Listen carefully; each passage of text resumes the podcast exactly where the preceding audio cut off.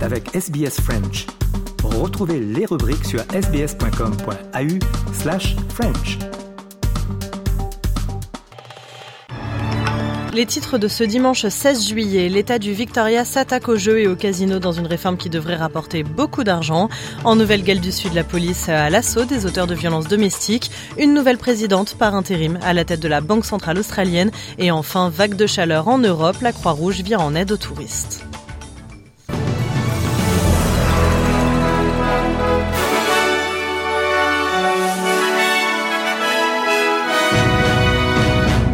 Des nouvelles réformes concernant les jeux et autres paris, c'est ce que vient d'annoncer le gouvernement du Victoria en Australie. L'objectif est de lutter contre la dégradation dans les lieux de jeux tels les casinos.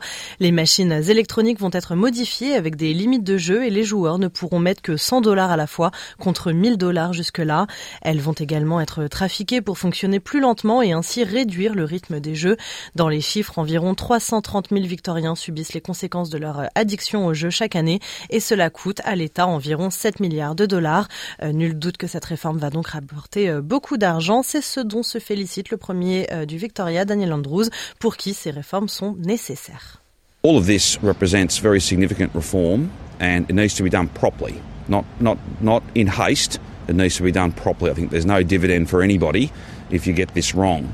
And there are trials that are occurring in other parts of the country. There is, of course, the journey that Crown Casino is on, moving to mandatory pre commitment and carded play later this year.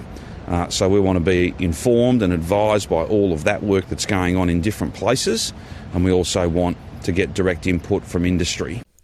On en vient à ce chiffre qui fait froid dans le dos. 600 inculpations pour violence conjugale en seulement 4 jours. C'est le résultat d'une opération de police en Nouvelle-Galles du Sud qui s'est déroulée euh, mercredi, jeudi, vendredi et samedi, euh, hier donc. En plus des infractions liées aux violences domestiques, plus de 500 autres infractions euh, graves ont été découvertes par les officiers, comme la possession d'armes à feu ou autres armes interdites.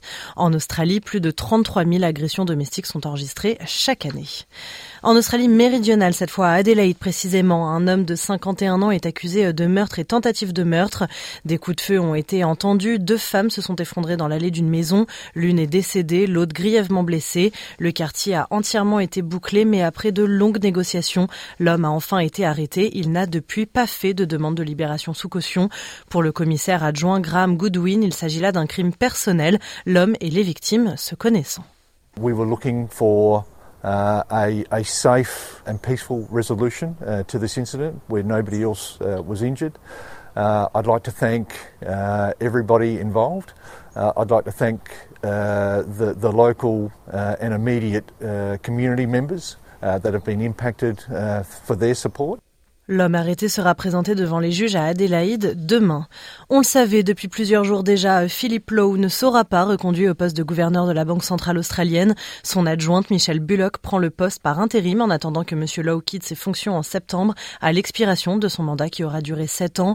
Pour le trésorier Jim Chalmers, cette décision n'est pas tant liée aux performances de Philip Lowe qu'à celle de Michelle Bullock. Écoutez.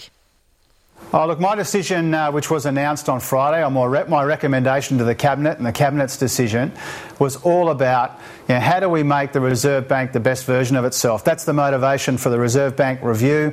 That's the motivation for the appointment that we made. I've gone out of my way to say uh, that I have a mountain of respect for Phil Lowe, and I mean it. Jim Chalmers, trésorier australien qui s'envole ce soir pour l'Inde où il participera au sommet du G20 des ministres des Finances. On quitte l'Australie pour se rendre en Israël où de nouvelles manifestations ont eu lieu hier contre la réforme de la justice. Plus de 100 000 Israéliens ont pris les rues de Tel Aviv et autres grandes villes pour dire non à ce qu'ils appellent la dérive autoritaire de la réforme. C'était la 28e journée de mobilisation depuis que le projet de réforme du système judiciaire a été dévoilé en janvier. Pour rappel, en mars, il y a quelques mois, le premier ministre Benjamin Netanyahou avait ordonné une pause pour le dialogue, mais face à l'échec, les votes avaient depuis repris.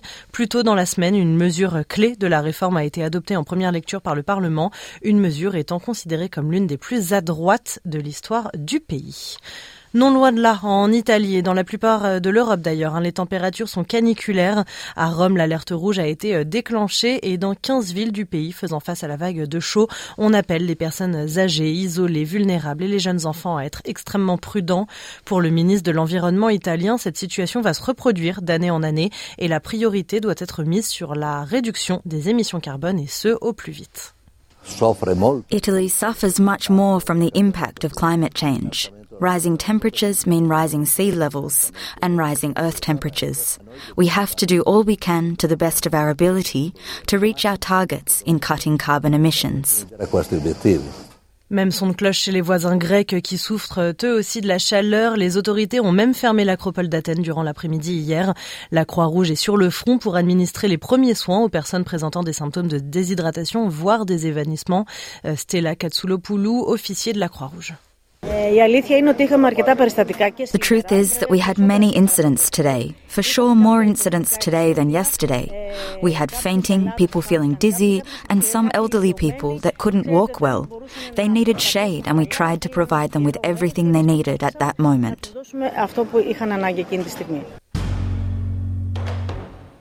Alors pas de température caniculaire ici en Australie, mais un hiver plutôt clément ce dimanche. À Perth, grand soleil 19 degrés, soleil également à Adélaïde 15 degrés, des nuages à Melbourne comptaient 15 degrés également, Hobart 15, Canberra 15, Sydney 19, des nuages à Brisbane 24, des averses à Cairns 27, grand soleil à Darwin comptait 32 degrés. 13h07 minutes sur SBS French, le rappel des titres. L'État du Victoria réforme le monde du jeu et des casinos. En Nouvelle-Galles du Sud, la police a l'assaut des auteurs de violences domestiques. Une nouvelle présidente par intérim à la tête de la Banque centrale australienne. Et enfin, la vague de chaleur en Europe qui pousse la Croix-Rouge à être dans les rues pour aider les touristes.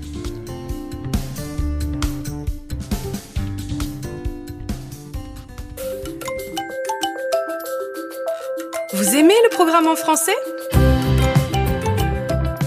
Continuons la conversation sur notre page Facebook. Rejoignez notre page Facebook et partagez vos pensées. facebook.com slash sbsfrench